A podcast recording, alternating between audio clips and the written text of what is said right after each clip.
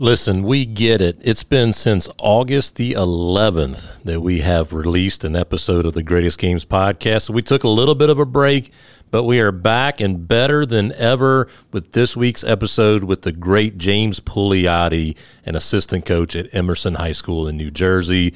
We had a little bit of a summer break. School is back in session here in South Carolina and in New Jersey, so you can expect to hear from Chris and I once a week here for the Greatest Games podcast. And again, if you haven't done it already, check out teachhoops.com slash 816 basketball for incredible coaching content from Steve Collins and our boy Billy Kegler. You know him, you love him. The Competitive Mindset podcast with Billy Kegler is absolutely rolling.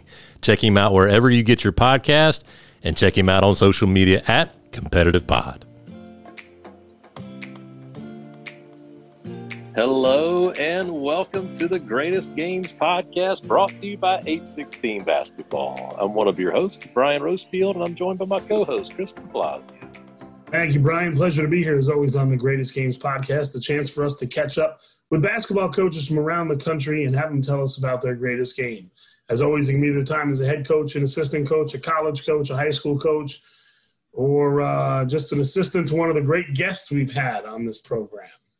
Golly, yeah, one of the all-time great guests, and we've had a laundry list of great guests. And let's just go ahead and talk about the elephant in the room here, Chris De Blasio. We've taken a couple weeks off, so uh, we listeners, we we apologize, but you're welcome. We are back and better than ever here. Uh, we're refreshed. We are ready for another school year, and we are ready to bring more great podcasts to you, just like the one today.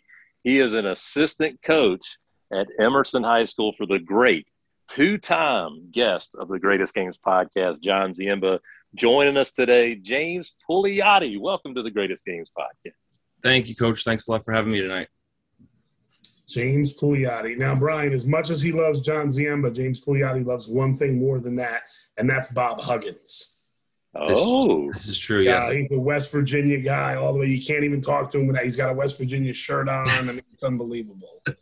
okay, tell us where, where where in West Virginia are you? Are you are you from West Virginia? No, I'm from, I'm from freaking Old Tappan, New Jersey. I'm from uh, I'm from New Jersey. It was funny. We were talking about how people decide on colleges, and um, not me, but my brother, who's eight years older than me, went to West Virginia he picked West Virginia out of a Playboy magazine uh, for because it was the number one party school. And then my other brother went, and then I went, and then well, I didn't start off there, but I transferred there. Spent um, three years there, but then after that, I was going back. Up until about three years ago, I was going back for every football game, season tickets, and everything. Um, but a huge, huge Bob Huggins guy, basketball guy. Um, and I got a chance to meet him a couple times and uh, went down to their fantasy camp, went down to their fantasy camp tw- uh, twice.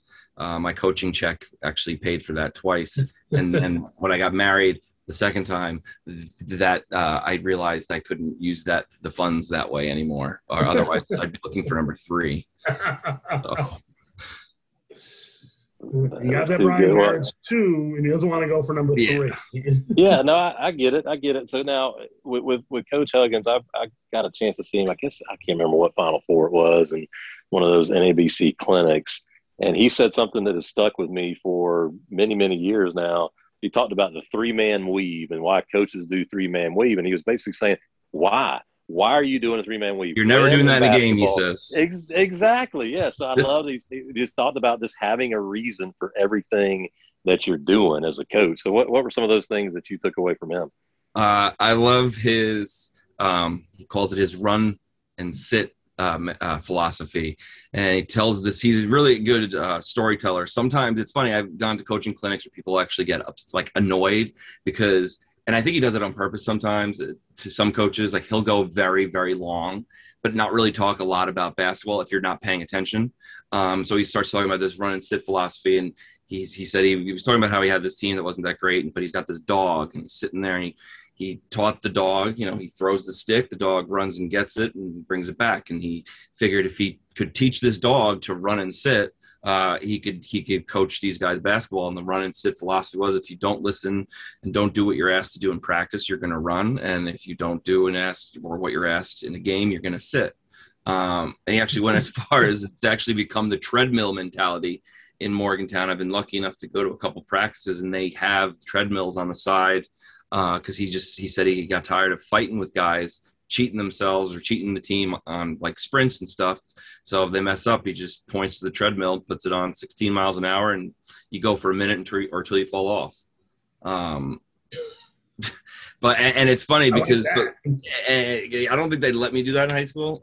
um, but it's it's interesting because it sounds like very jokey or whatever. But um, there's there's um, Jevon Carter, who was one of his better players recently, like all of his tweets end with you know hashtag treadmill. Like they really, uh, the thing I really loved about going and meeting them was the, the family atmosphere that he's kind of grown down there and I got just lucky, as lucky as can, someone can be. Uh, one of their former players that played in the Final Four, Wellington Smith.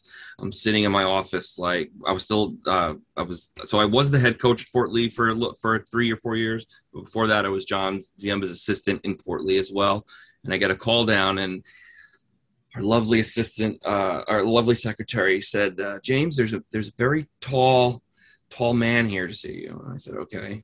That's odd. That's a weird way to put it. She actually described him a little bit more, but I'm trying to keep this racially sensitive. Um, she was using color skin and things. And I go down and I'm like, that's, that's your Wellington Smith.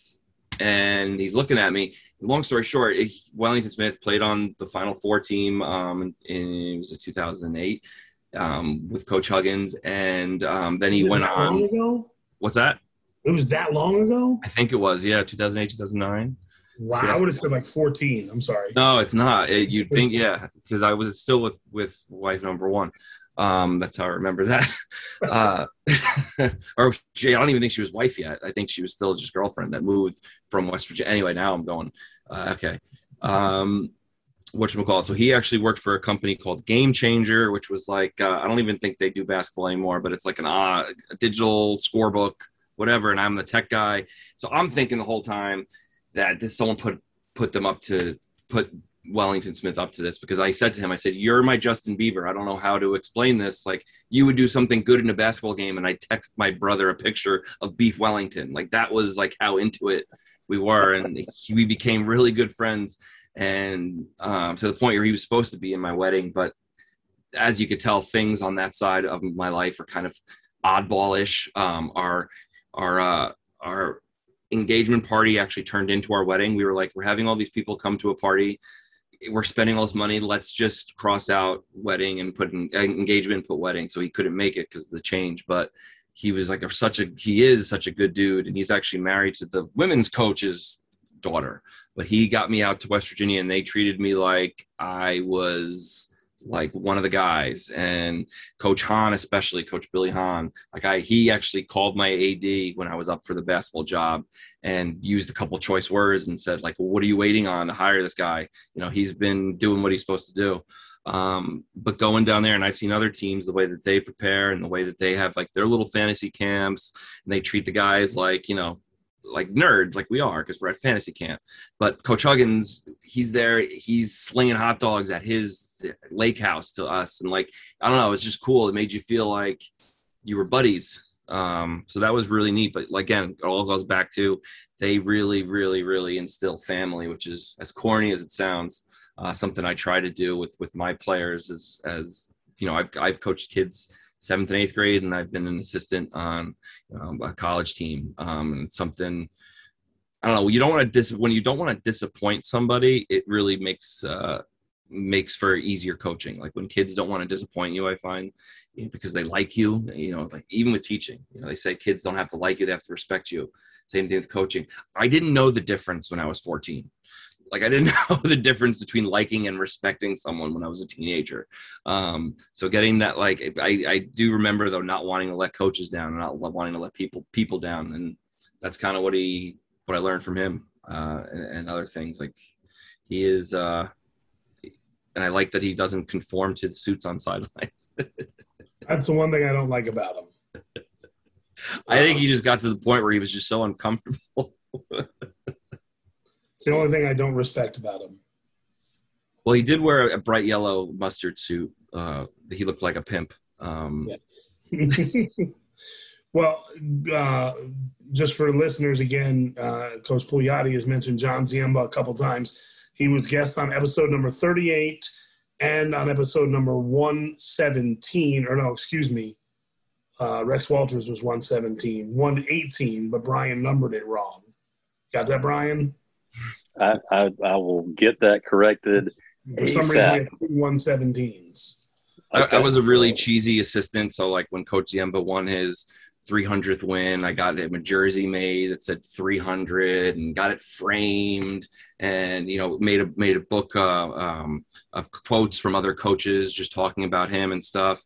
And I went on a job interview once for coaching and they said, well, you know, what would you, what would you do differently than him? And it kind of caught me off guard because I, because this was just kind of recently after the three, I'm like, not much. I mean, he's in the Hall of Fame up here. He's got 300 wins. I don't. I don't know. I, I think I would just kind of keep going the way that he. You know, I think I was sitting on like five wins at the time, so I was like, you know, I think I'll just do what he was doing. I don't know why you would want me to change that. well, I, Brian John Ziemba, I think I brought this up on his on one of his episodes. He he beat me out for the job at Emerson. I think they did a good job of hiring him. So. Well, I mean, it was. Let's be honest. It was a, a, choice between two great coaches, and they they chose a great coach, but they of course missed out on a great coach and a great beard. But uh, yeah, J- Johnny Z, one of the great guys, and I know we've talked about having our coaches social back in June, I believe, of this past this summer, and uh, getting to meet some of our our former guests, and so being able to talk to the Johnny Z in the flesh was a, a real treat for, for this South Carolinian for sure. And, and, Brian James is also, he mentioned his stint in college coaching, which we forgot to mention. Uh, guest number, uh, guest on episode number 36, Ramapo College head coach Chuck McBreen. James also worked for. Yeah, I was there for, for only a year, and it actually it, it turned it went from being an assistant coach to being an assistant to the coach because I like it was fresh out of college and then I just got a teaching job, my teaching job, uh, like four or five months into it. So it was more like I shared a desk with him, which was interesting, which was like a very interesting experience. But again, he reminds me a lot of Coach Huggins in the sense that like you're either one of his dudes or you're not.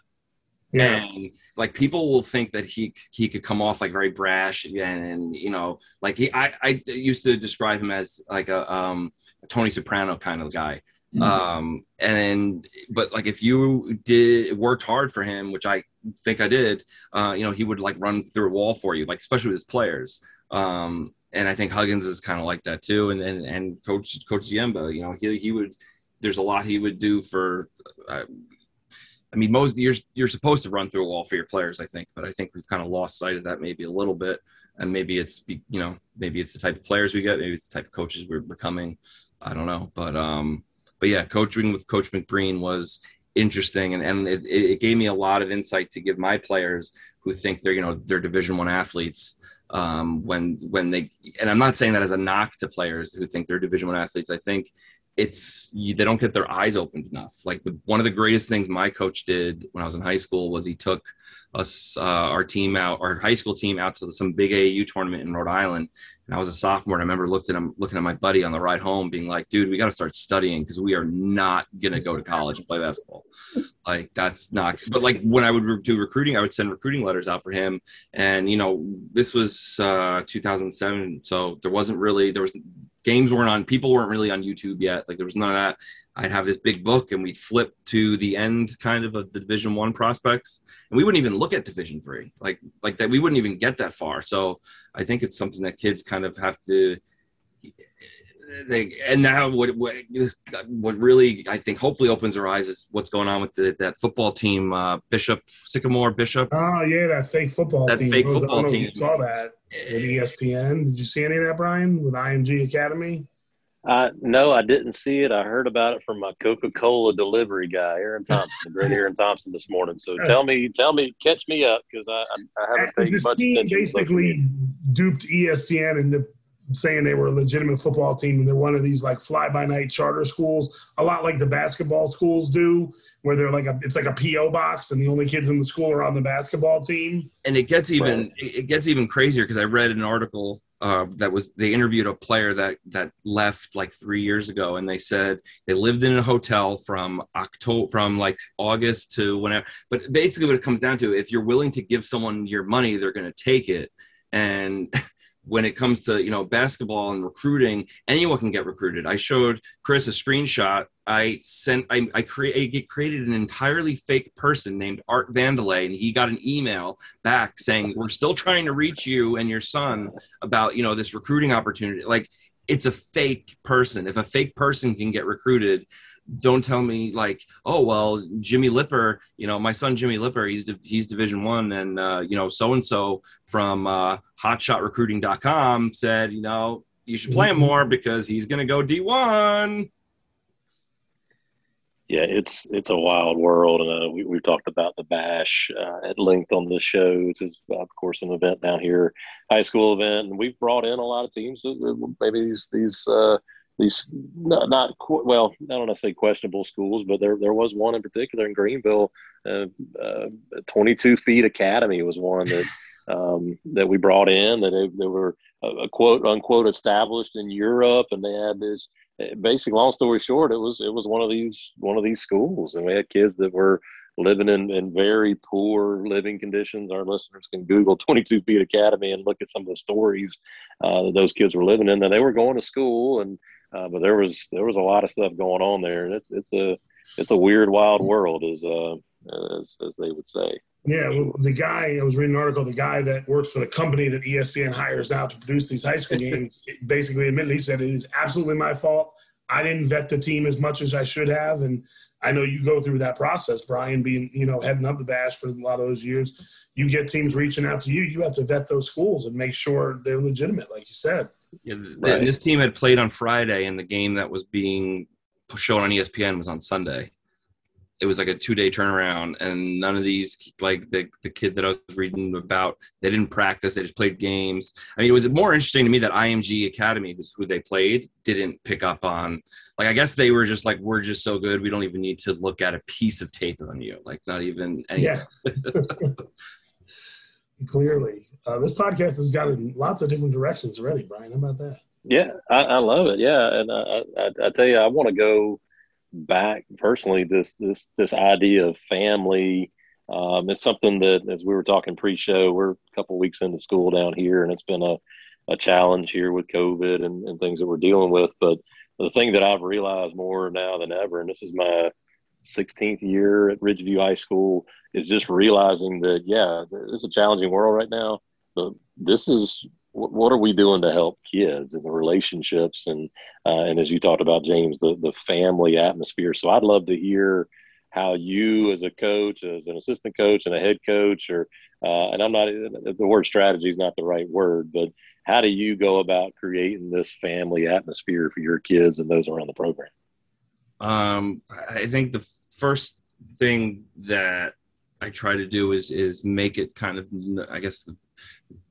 question is more how do I make it known that I'm, I'm there for them and things.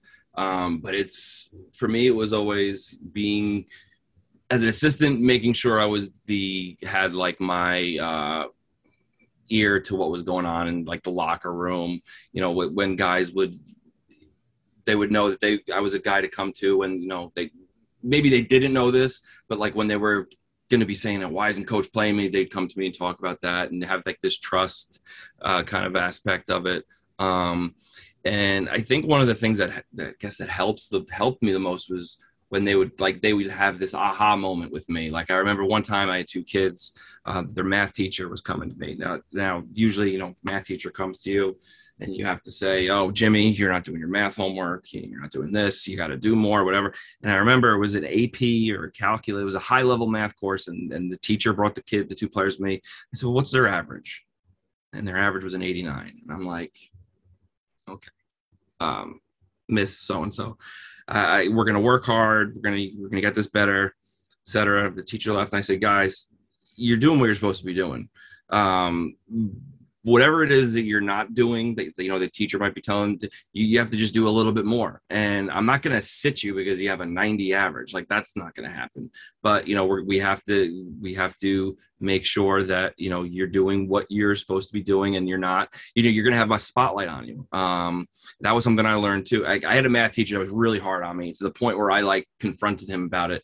And that's when i had this aha moment that this this he was a coach, but he wasn't my basketball coach, was looking out for me. He said, James, if you have any interest in playing at the next level, you have to realize that everything you do is going to be magnetized, uh, magnified, magnetized, magnified because you're an athlete, even in just high school. And it was something that really stuck with me. And it's, it's, it's, it's something I think is important. It's little things too. Like I noticed when I was coaching AAU um, out in Summit that each kid and Summit's a well-to-do kind of area in New Jersey, and each kid was going up to the coaches and shaking each coach's hand after practice. And I was like, "Hmm, that's interesting." Like, and I went to the coach and said, "Why do you do that?" And he said, "Because it lets them know that when when pre- like we can go at each other as hard as we want during practice, um, but when we leave, it's over. Like we're back to being, you know, but not maybe not buddies, like because I don't know. It depends on what kind of relationship you have."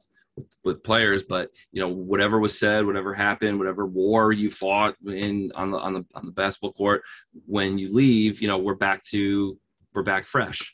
Um and again little things pasta dinners was always big. I always had team over for our house um for pasta dinners for bonding um showing them you something that that that coach uh mcbreen did that would kind of make them see like okay he he's kind of one of us is when they go into the gym to weightlift and he'd put as much weight as the heavy as the strongest guy on on the Ramapo squad. And they'd see you'd see all these guys around Chucky while he's lifting the weight. And it's just like I feel like making being that that family it's it's not as um it's not as difficult. It's just being yourself. That's the biggest number one thing. Like kids can tell when you're like trying to act at like a coach. Um and they realize i'm corny as all hell that i'm like I'm if you've ever seen Ted Lasso, I'm Ted Lasso reincarnated, even though he's not dead, so that's the wrong word. But I have John Wooden quotes everywhere. You know, they're getting blasts from me on the Remind app once a day, like you know, follow your dream. You know, like the cheesiest thing you can think of, but it's that's just how I am and who I am. And you know, that's some of my kids will say, just Coach Pete Weiland. Uh, it, it, it, there's a better show on TV ever. let, me, let me go ahead and say this ever. A better show on TV ever. I want to hear about it. Ted Lasso, greatest show ever, hands down. It's. Uh, I was reading an article about people complaining about it, and the and the person that was writing it said everyone that complains about it needs to just never speak to me again. Like people are complaining that it's too positive, which it is. It's very positive, but like it's like kind of what everyone need. Like I don't know. It's and I found it by accident because I don't. It, it, just showed up on my TV.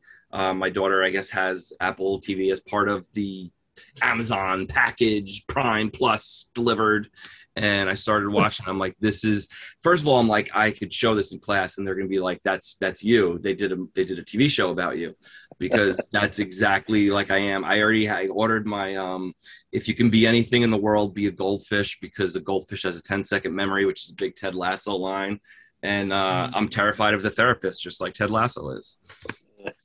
well, the, the goldfish line, Rose. I don't know if you, you I know you've been busy uh, Jon Rahm said that this week about who yep. Dustin Johnson, and that's why Dustin Johnson's the best because he's a goldfish. He has a 10 second memory.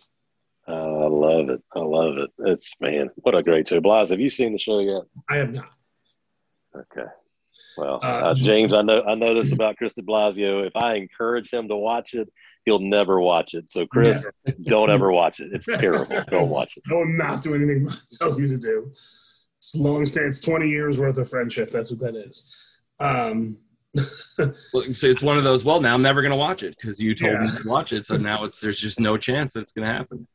James, you talked about one thing I want to go back to. We've had other people talk about it, and it goes back to our third episode, which was last I don't know April something in the height of the pandemic. We had Dan Aguero on from Cresskill, and he talked about uh, shaking hands. His was a little different. His was he said if a guest or someone that's not part of the program ever comes into the gym, all the kids have to stop what they're doing and go over and shake their hands and introduce themselves.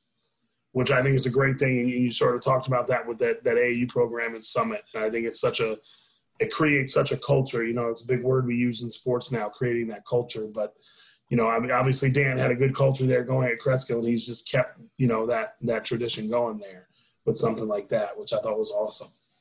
Yeah, no, that that's a good one. When someone when someone comes in the gym, I'm unfortunate. Like unfortunate, a place places some places where I've coached, you don't know who the heck's coming in and well, out. Yeah. but I know what you mean by like a guest, wacky, someone yeah. talking. Uh, yeah, that's, that's and and I don't know what why that reminded me, but it, another thing I found just really big that helps with family and this this culture, like Chris said, is having kids, having your kids work with other kids, like younger kids, like have them work basketball camps, or we used to have the um, basketball players. I used to have them go out to um, Fort Lee. Does a big thing around the holidays when they light their light their Christmas tree, uh, their holiday tree, whatever the hell we're lighting. I don't know.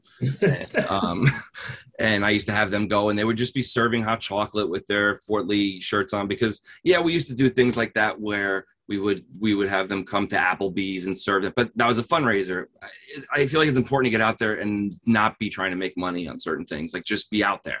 Like this is our our guys. You know, I would bring in the eighth grade team. Um, they'd sit have them sit behind you know sit behind the bench, which isn't that really big of a deal in Fort Lee, New Jersey, but they thought it was.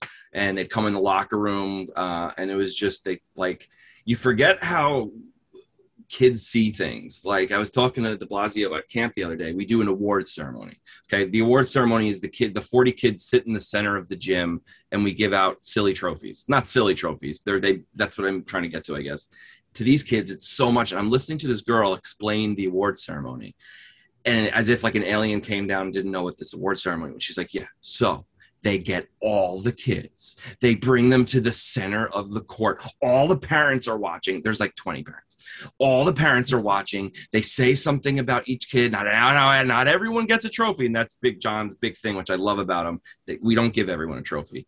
Uh, we call it No Crying Friday and but this girl's explaining it and i'm laughing because i'm like it's literally like cheesiest it's the cheesiest 20 minutes if you don't fist bump all the coaches everyone starts going oh because you forgot to but like as an eight year old it's like the, my four year old i brought my four year old last uh, one of the weeks and i told her i'm like maverick you're not going to be here every day like you're not even like I don't even think you tried to shoot the basketball the whole week at all the whole week. You just ate Doritos and ran under the hurdles on the track.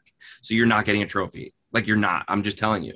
And I watched her as every name was called. She'd close her eyes and mouth her name, Maverick, Maverick, like they were going to call her. And, and, she was fine. She didn't cry. She got a certificate that she wrote, and she thought it was great.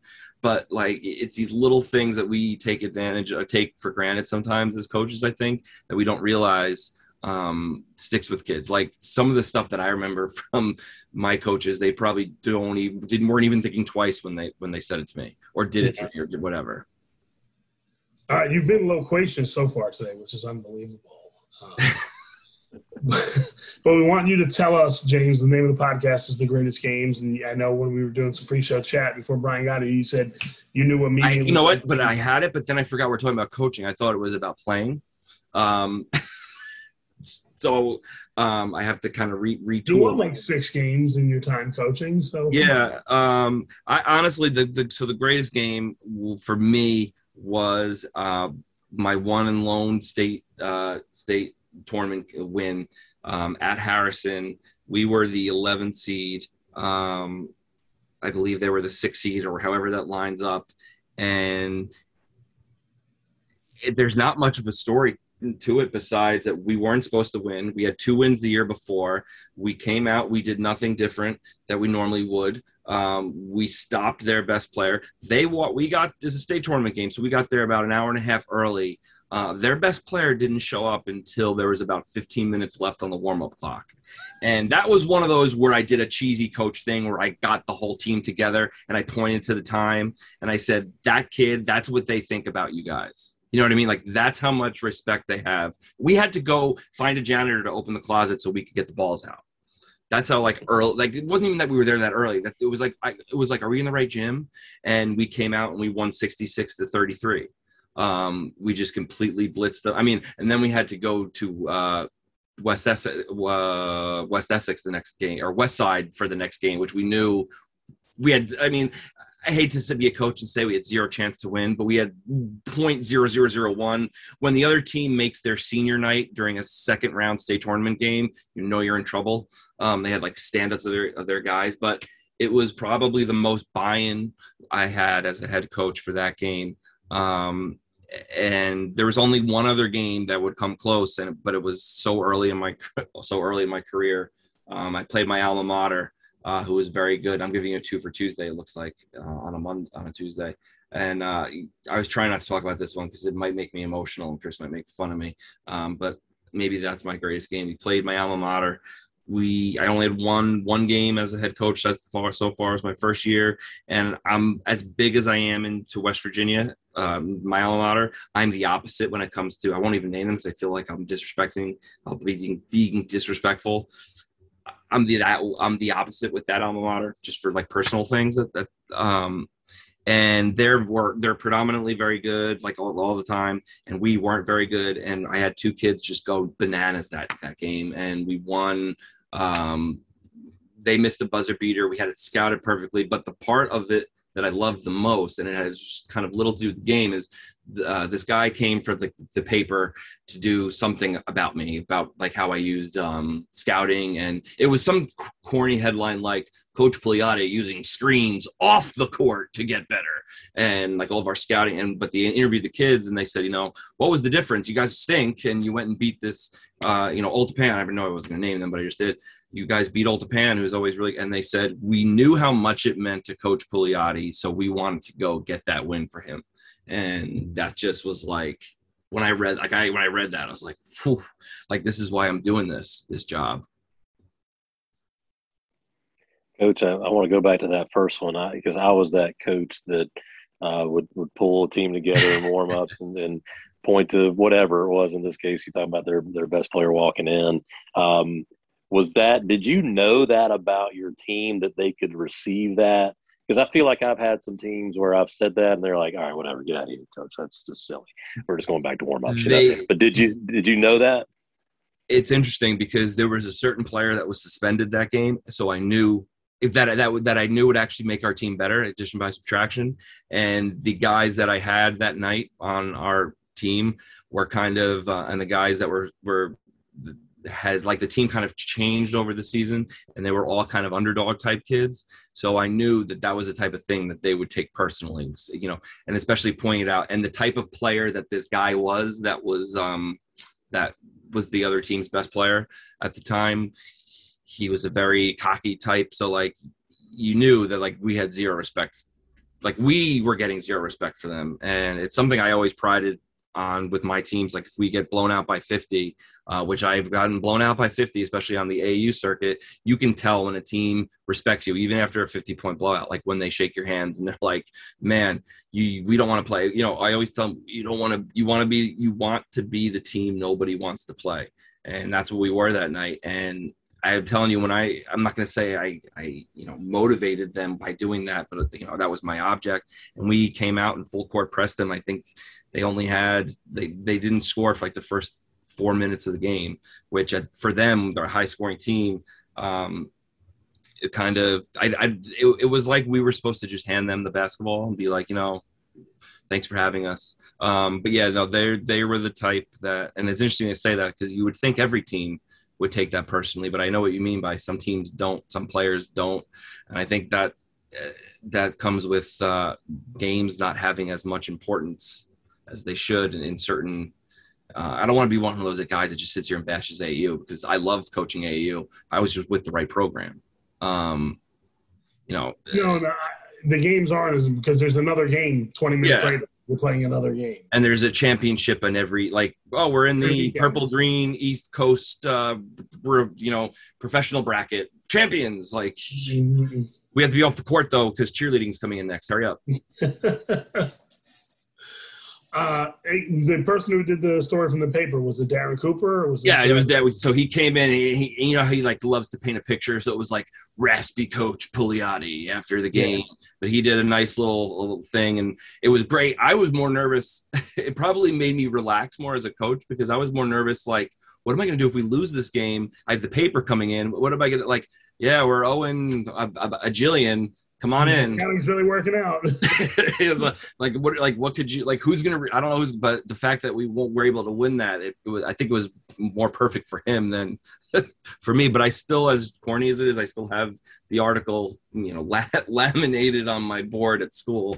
Uh, it's, you know for me to, to look at and with the line you know highlighted you know it, it just stinks that that was my first season um, but you know, it was, it was, it was, it was good. It was very great. That moment. Well, uh, Brian again, Darren Cooper was uh, on episode number twenty of the Greatest Podcast. Yeah. So James, you see how much we think about you. You're like episode like one twenty five. Yeah, but I'm doing, and I'm doing. I like you guys should have bingo cards. Like everyone I name that was on an episode, you could, you could be, our drinking game if you know you. Well, you mentioned you mentioned your alma mater, Old Tappan High School. Our last guest was Brian Dunn, the head girls basketball coach and football coach at Northern Valley Old Tappan High School. Brian Dunn was there when I was there. He is a great, great coach. Yes, He does a mm. phenomenal job.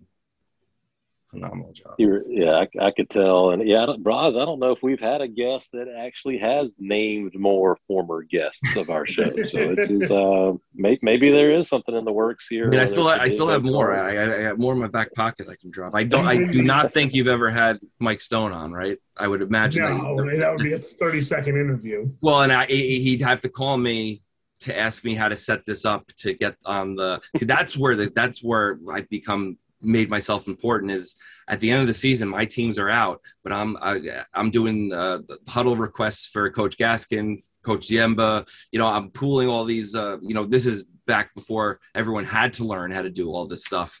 Uh, so that's where I kind of had got got uh, got acclimated with uh, the coaches around here.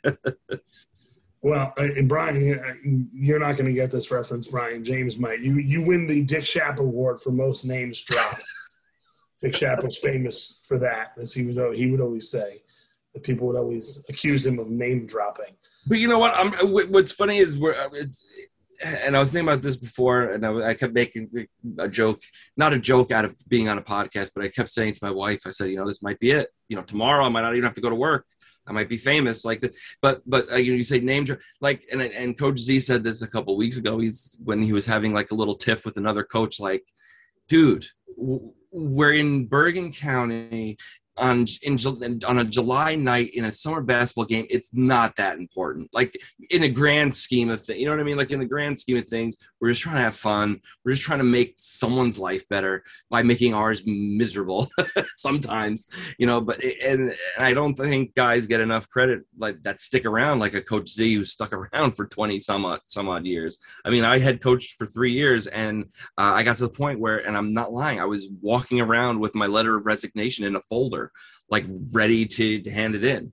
Um, so it, it, it, you know there's something to be said for the guys that can uh, i was talking to chris he asked me my we were talking about records and i said i went to chris i said have you ever done the math on like what it's going to take to get to 500 because i did at one point. I was like i'm never going to be a 500 level coach like because i, I think my first my first three year my first year was three wins my uh, three wins my second year was two wins so i'm looking at five and 40 something at that point.